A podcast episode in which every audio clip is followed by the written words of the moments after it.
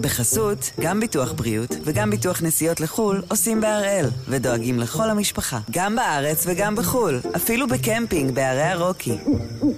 כן, גם שם, כפוף לתנאי הפוליסה וסייגיה ולהנחיות החיתום של החברה. היום יום רביעי, 2 במרץ, ואנחנו אחד ביום, מבית N12.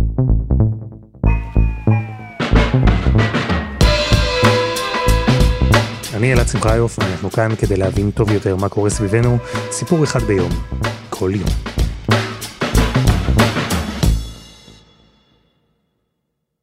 בספטמבר 2015, הצבא הרוסי נכנס לסוריה. זה קרה אחרי שאסד ביקש מפוטין עזרה. עזרה שתהיה יותר משמעותית מהסיוע הצבאי והכלכלי שפוטין העביר לו עד אז. עזרה שתכלול חיילים, נשק, אוניות, מטוסים, את הצבא, הצבא הרוסי, שם, בשטח. וכשרוסיה נכנסה לסוריה, המציאות בישראל השתנתה, מהרבה בחינות. והמציאות החדשה הזו, המורכבת הזו, היא משתנה עכשיו שוב. ושוב, זה קורה בגלל תזוזה של הצבא הרוסי, שוב זה קורה עם כניסה שלו אל תוך מדינה זרה. אז נכון, ישראל היא ממש לא צד במלחמה שמתנהלת במזרח אירופה, אבל דווקא המלחמה הזו יכולה להפוך לרגע שבו ישראל תצטרך לקבל כמה החלטות מאוד לא קלות. אז הפעם אנחנו עם הדילמות של ישראל סביב המלחמה באוקראינה. ניר דבורי, כתבנו הצבאי, וירון אברהם, כתבנו המדיני, יספרו לנו על האינטרסים הביטחוניים, הדיונים המורכבים, ועל רגע אחד שממנו בישראל מאוד חוששים. הרגע שבו יהיו חייבים כבר לבחור צד. ירון אברהם, שלום. שלום אלעד.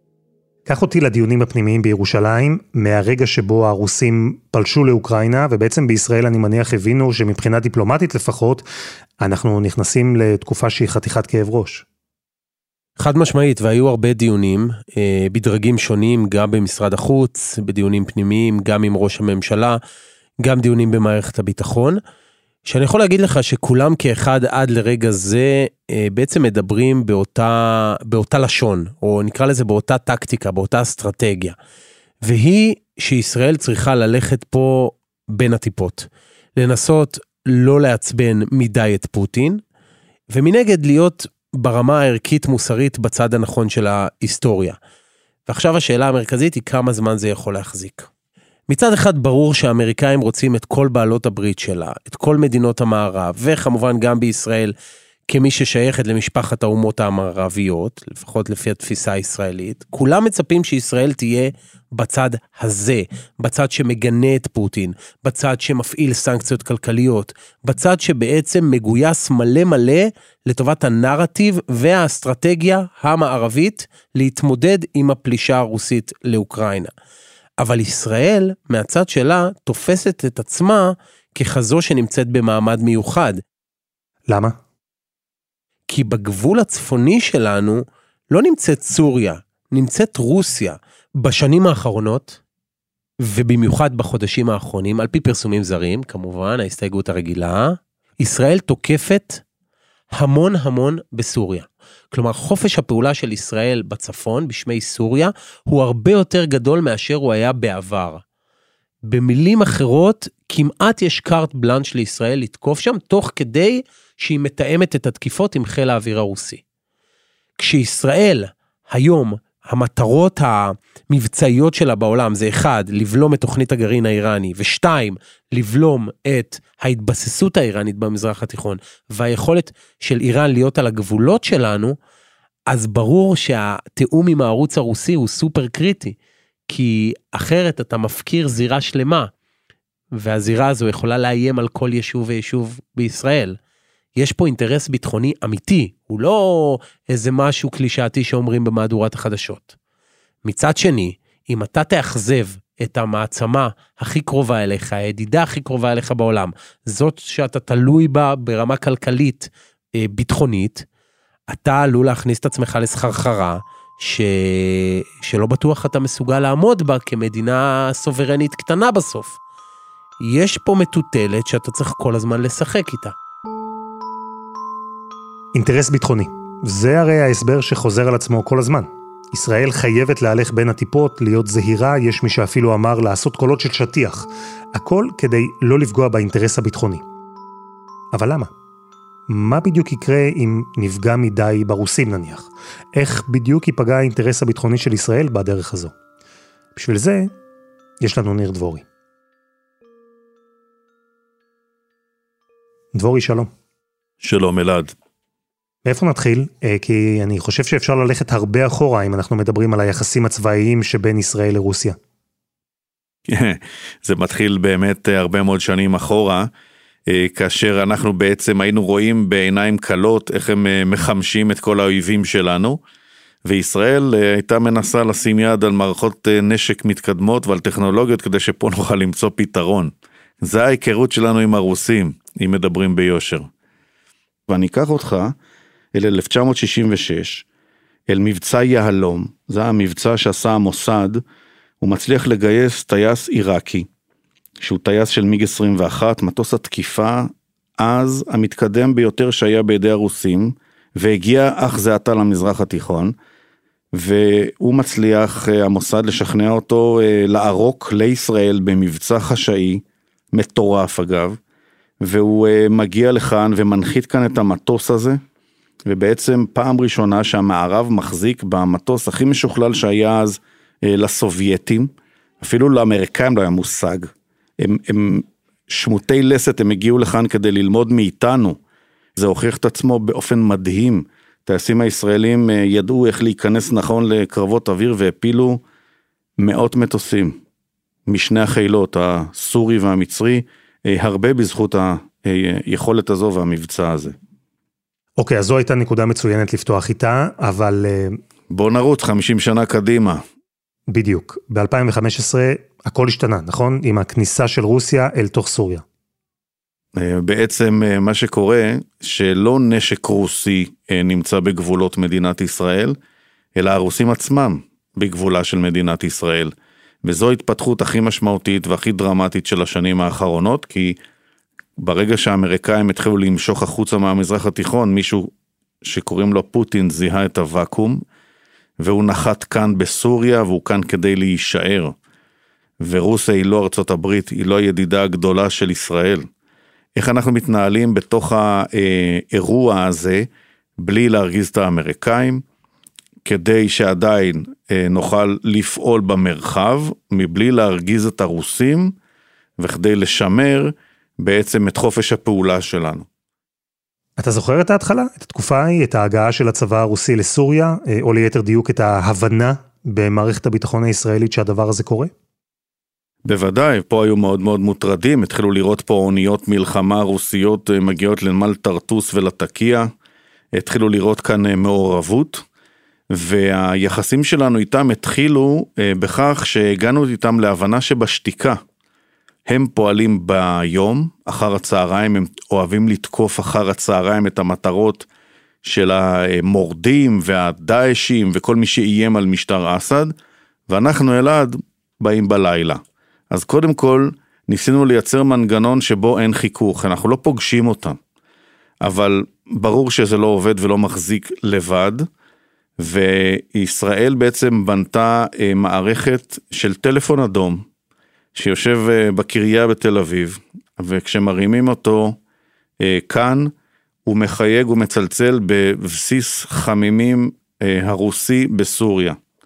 ושם יש קצין שאיתו עובדים ומולו מתאמים ואומרים לו, אנחנו בעוד איקס דקות מגיעים ואנחנו בעצם מעדכנים אותם שאנחנו פועלים במרחב מסוים.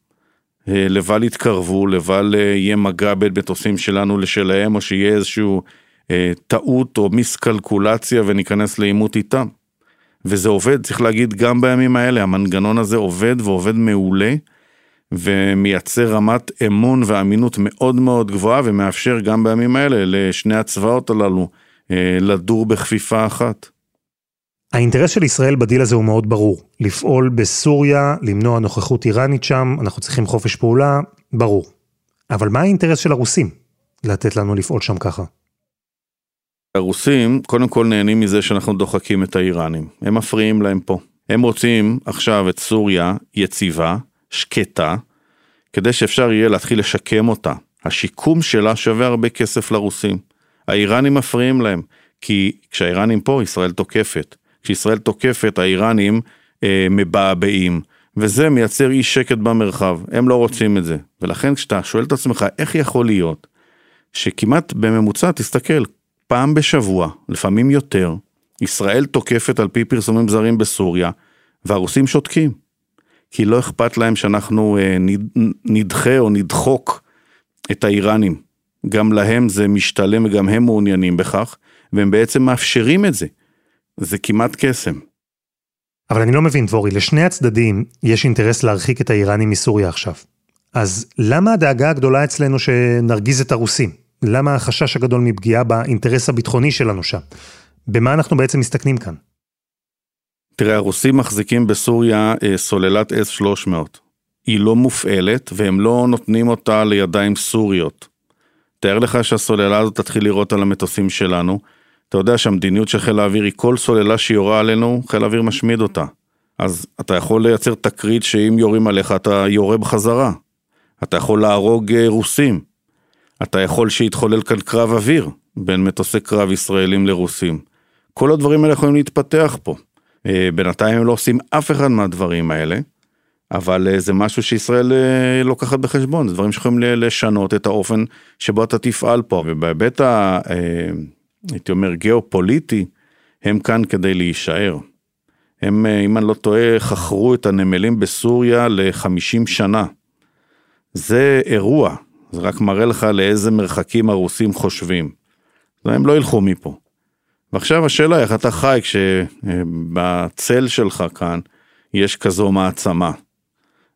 איך אתה מייצר איתה מנגנוני הבנה והבהרה ואיזה שהם מנגנונים של שיתוף פעולה אה, כדי שאתה לא תפריע להם והם לא יפריעו לך. ונניח שכן, נניח שישראל עכשיו תרגיז, תעצבן את הרוסים באופן כזה שהמנגנון שנוצר בסוריה הוא יפסיק לעבוד. איך זה מבחינת ישראל? זו קטסטרופה? קטסטרופה זה לא, זה יכול להיות מאוד קשה ולא נעים, אבל ישראל חיה עם אה, מצבים מורכבים הרבה מאוד שנים, אה, והיא מצליחה להתמודד איתם, עם חלקם טוב מאוד, עם חלקם אה, פחות, אבל זו המציאות שלנו. נכון, זו המציאות שאנחנו מכירים. אבל גם היא אולי תשתנה. כי בהחלט יכול להיות שהמלחמה של רוסיה באוקראינה היא בדיוק הרגע הזה שבו ישראל כבר לא תוכל להמשיך לנסות ולרצות את כל הצדדים, אלא תצטרך לבחור צד. אבל קודם, חסות אחת וממש מיד חוזרים.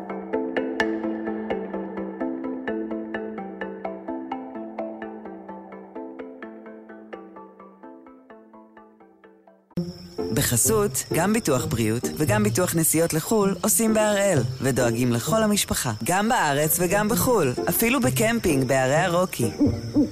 כן, גם שם, כפוף לתנאי הפוליסה וסייגיה ולהנחיות החיתום של החברה. אנחנו מסתכלים על המלחמה באוקראינה, אבל ממקום אחר, מקום רחוק משם, ירושלים. מנסים להבין את המורכבות ואת האפשרויות השונות בתגובה של ישראל למה שקורה במזרח אירופה. אתמול למשל הייתה דוגמה מצוינת. כי ישראל החליטה לגנות את רוסיה באו"ם, אבל בהוראת שר החוץ לפיד, לא השגריר ארדן נשא את הנאום המגנה, אלא הסגנית שלו. וכן, זה עניין סמלי, רצון ללכת עם ולהרגיש בלי, או להפך. ירון אברהם, לא רק היחסים הביטחוניים עם רוסיה השתנו ב-2015, הרי גם היחסים הדיפלומטיים, אה, גם היחסים המיוחדים, האישיים, עם פוטין. קודם כל צריך להגיד שבניגוד למה שחושבים, לא נפתלי בנט ייסד את היחסים המיוחדים עם פוטין, וגם לא בנימין נתניהו, זה לא זה. לאריאל שרון היו יחסים נהדרים עם, אה, עם הנשיא פוטין, אגב הוא גם דיבר איתו ברוסית בחלק מהפגישות, הוא ידע מעט רוסית. אהוד אולמרט ידע ודיבר עם פוטין לא מעט. החל מאמצע העשור הקודם, אני חושב שבסביבות 2015, אה, ראינו שינוי בהתנהלות של ישראל מול הרוסים. ראית גם שינוי באופן שבו התייחסו בישראל לפוטין. אני אתן לך דוגמה, כן? אתה זוכר את האנדרטה שהקימו בירושלים להרוגי המצור על לינינגרד? אנו מציבים היום גל עד נצח לזכרם של מגיני לנינגרד ותושביה, שנספו במצור האכזרי במלחמת העולם השנייה. זה לא מקרי. היה מי שאמר לראש הממשלה, נתניהו, כדי להגיע לליבו של פוטין ולזכות בנכסים ביטחוניים ומדיניים, אתה צריך לדבר אליו במובן האישי, במובן ההיסטורי. לדבר על, ה... על ההצלה של הצבא האדום במלחמת העולם השנייה. להגיע למקומות הסימבוליים שיכולים לעורר אצלו את רגשי ההזדהות שיובילו למחוות מדיניות. בסוף בסוף, גם לרוסיה יש אינטרס אל מול ישראל. אנחנו בעצם הגורם היציב היחידי במציאות מזרח תיכונית כאוטית. אנחנו נמצאים בגבול אל מול סוריה, ואנחנו גם השער היחידי שלהם עכשיו למערב. כשכל המערב מחרים אותם, למה אתה חושב פוטין ענה לבנט לטלפון? כי יש לו זמן פנוי? לא, כי מבחינתו הוא צינור להעברת מסרים. וזה בדיוק מה שהוא עשה. כך שלשני הצדדים יש פה אינטרסים, ולא נכון להסתכל על זה כאילו רק ישראל היא זו שתלויה וזקוקה לחסדיה של רוסיה. זו כבר לא המשוואה. זה אולי נכון באשר לפעילות האווירית בצפון, אבל זו תהיה פריזמה מאוד צרה כדי, מדי צרה בעיניי להסתכל עליה. אז בואו נרחיב את הפריזמה. לישראל יש אינטרס ביטחוני בסוריה. אמרנו, חשיבות גדולה בשימור המנגנון שמאפשר לנו חופש פעולה באזור שהרוסים שולטים בו לחלוטין. זה ברור. גם לרוסים יש אינטרס בדברים שישראל יכולה להציע, למשל גישה נוחה למערב. אבל בדיוק בגלל שישראל נמצאת באמצע, אז העמדה הישראלית הזו היא מאוד מורכבת. יש ויכוח על איך נכון לנהוג במצב כזה? אני חושב שלפיד, שר חוץ, שמדבר עם שגרירים, שמדבר עם עמיתיו בעולם, מבין בעצם את ה... נקרא לזה את הרוח שיש היום בעולם המערבי, ולאן היא נוטה. והוא רואה שמדינה אחר מדינה, ככל שנוקפות הדקות והשעות, מחריפה את ההתייחסות שלה כלפי רוסיה ופוטין, והוא מבין שישראל, והוא גם זה שהוביל את זה אה, מול בנט, חייבת להשתייך לצד הזה. אני חושב שבנט היה גם בעצת יועציו אה, הקרובים, היועצת המדינית שלו, שמרית מאיר, גם יועצים אחרים, אה, בנט סבר וסובר עד עכשיו שהוא צריך להיות זהיר, מדוד, שקול, אה, לרקוד את, ה, אה, את הריקוד הזה על שטח משבצות מאוד קטן. אני חושב שזה הפער ביניהם, אבל זה לא מגיע לוויכוח. כלומר, היית מצפה שנגיד אדם כמוני שכל הזמן מביא ציטוטים מישיבות הממשלה על ויכוחים בין שרים וכדומה, יביא איזשהו, איזשהו עימות חזיתי כזה למהדורה. להפך, זה לא עימות, זה תיאום מראש. של השוטר הטוב והשוטר הרע. אז מה הוחלט בסוף? יפה, אז היו פה באמת המון דיונים במשרד החוץ, ובשלב מסוים ערבו גם את ראש הממשלה בסוגיה הזאת, שראש הממשלה בא עם פתרון מאוד יצירתי. הוא אמר לאנשי משרד החוץ, תביאו לי את הטמפלט של ההודעה מ-2014, כשרוסיה פלשה לחצי האי קרים, תביאו לי את זה. בואו נראה מה אמרנו אז, ונלביש את ההודעה שלנו על ההודעה ההיא. וזה בדיוק מה שעשו. עכשיו, ה template הזה כמובן עבר שפצורים כאלה ואחרים, היו כמה, כמה סוגים של הודעות שהונחו על שולחן מקבלי ההחלטות, ו, ובשלב מסוים פשוט בחרו. לפיד יהיה זה שיגיד שמשרד החוץ מגנה. ההתקפה הרוסית על אוקראינה היא הפרה חמורה של הסדר הבינלאומי, ישראל מגנה את ההתקפה. ובנט ידבר על הצד ההומניטרי. אלה רגעים קשים וטרגיים, וליבנו עם אזרחי אוקראינה שנקלעו למצב הזה ללא עוול בכפם. ישראל תירתם להושיט יד בכל סיוע הומניטרי שיידרש. אני זוכר את הרגע הזה אה, לפני שבוע, כמדומני זה היה, כשלפיד מגיע לתדרוך כתבים ופותח את התדרוך כשהוא אומר, ישראל מגנה את הפלישה הרוסית לאוקראינה. אף אחד לא ראה את זה בא, כי עד אז ישראל דיברה בצורה נורא עמומה. מתברר שבאותו הבוקר היו דיונים ממש קדחתניים, שבהם הוחלט לעלות מדרגה בטון, לא לפני שהרוסים עודכנו שישראל הולכת לעשות את זה, לא לפני שהאמריקאים עודכנו שישראל הולכת לעשות את זה. תשים לב מה אני אומר, ישראל מחריפה את הטון נגד רוסיה, ומעדכנת אותה שהיא הולכת לעשות את זה. כלומר, גם כשאתה השוטר הרע, אתה עדיין נותן דין וחשבון, אה, שאתה מעריך שתהיה לו השפעה על המהלכים הביטחוניים והמדיניים שלך. ומאז, ואנחנו מדברים בסך הכל על כמה ימים, ראינו הרבה חיכוכים בנושא הזה. אי אפשר לומר שהגישה הישראלית נשארה קפואה.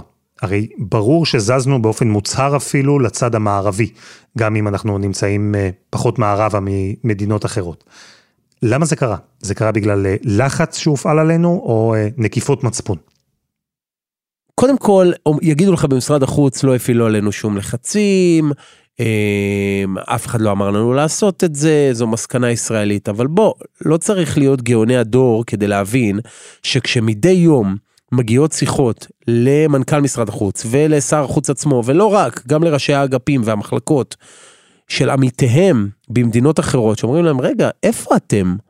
אתם לא בעלת הברית המרכזית של ארצות הברית? איפה אתם בסיפור הזה? זה מאוד מאוד מוזר שישראל לא מצטרפת. אמ, אז יש לחץ גם אם הוא לא מגיע כדרישה.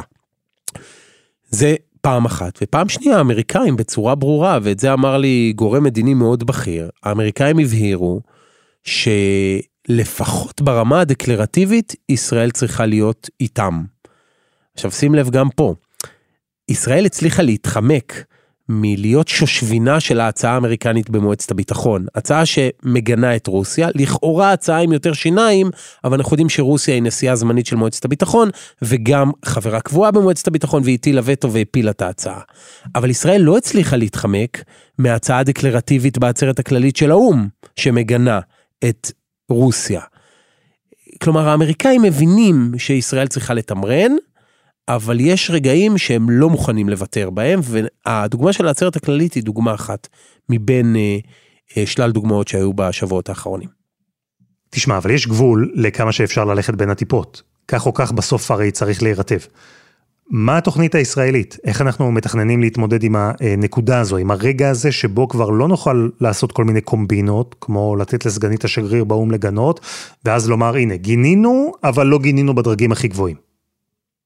בוא נגיד ככה, ישראל מאוד מקווה שהזמן יעבור והדיאלוג יצליח אה, לתפוס יותר מקום בין רוסיה לאוקראינה, לא רק בגלל שהיא רוצה כמו יתר העולם שהסכסוך הזה יהיה כמה שפחות עקוב מדם, אלא גם כי היא מבינה שככל שהוא נמשך, היא נקלעת יותר ויותר לפלונטר. כי מה המשמעות של הימשכות הסכסוך, הימשכות המלחמה?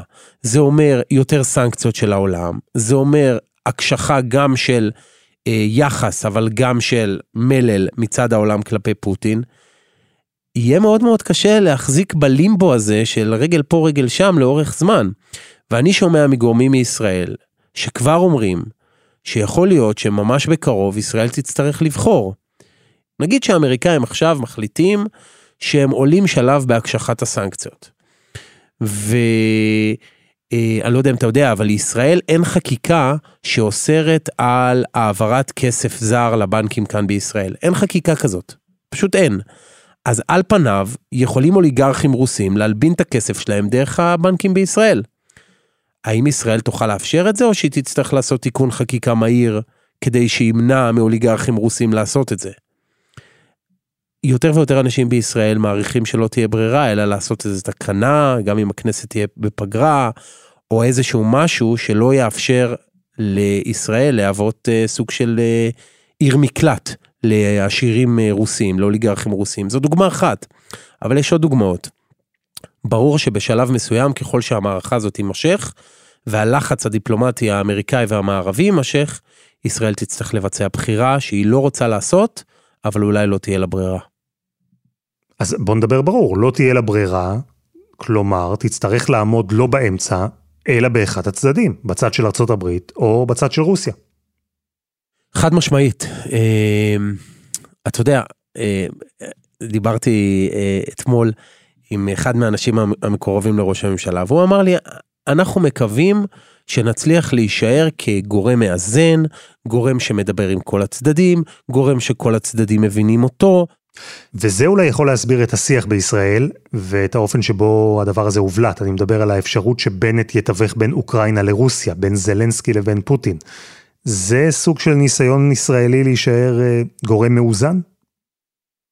אם אתה נתפס על ידי שני הצדדים כגורם מתווך, אז אתה יכול מדי פעם להיות קצת עם נטייה לצד, לצד אחד, ואחר כך קצת עם נטייה לצד השני. תראה לדוגמת הסיפור עם השגריר האוקראיני. הוא מבקש קסדות ואפודי מגן מישראל, וישראל אומרת לו לא. אנחנו לא מוכנים לתת לך את זה, כי זה יכול להתפרש על ידי הרוסים שאנחנו מעבירים ציוד צבאי. למרות שהוא אומר, אנחנו ניתן את זה רק לאוכלוסייה שמתגוננת, לכוחות השיטור שלנו, לאלו שרוצים לעבור בשיירות. ישראל אומרת, אנחנו מבינים, אנחנו מוכנים לתת תרופות, מוכנים לתת תועלים, מוכנים לתת שקי שינה, לא ניתן לך אפודי מגן. אה, זו, זו אמירה, יש מאחוריה היגיון, אה, אולי מעוות, אבל היגיון. ישראל פה תלויה אה, בזמן. אה, ככל שהזמן יחלוף, היא תצטרך להגיע להחלטות קשות יותר. כרגע, בשלב הנוכחי, היא מצליחה עוד אה, לבצע את הריקוד הזה, אבל ככל שאתה מדבר עם יותר ויותר אנשים, הם אומרים לך שזה ריקוד על זמן שאול. מתקרב הרגע שישראל תצטרך לעשות החלטות קשות, וגם אם זה אומר שההחלטות הללו יצמצמו במעט, או ביותר ממעט, את האינטרסים הביטחוניים שלה, והיא תצטרך למצוא להם חלופות, היא תהיה חייבת לבחור בסוף בגורם שיש לה איתו יחסי תלות והזנה, וזה הגורם האמריקאי. ירון אברהם, תודה. תודה אלעד.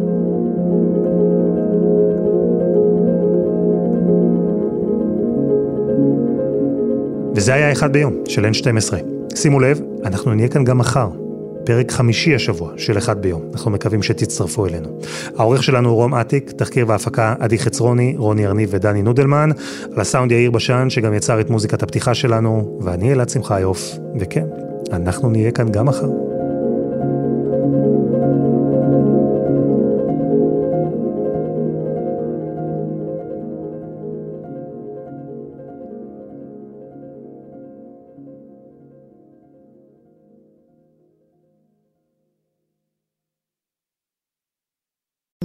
בחסות, גם ביטוח בריאות וגם ביטוח נסיעות לחו"ל עושים בהראל, ודואגים לכל המשפחה, גם בארץ וגם בחו"ל, אפילו בקמפינג בערי הרוקי. כן, גם שם, כפוף לתנאי הפוליסה וסייגיה ולהנחיות החיתום של החברה.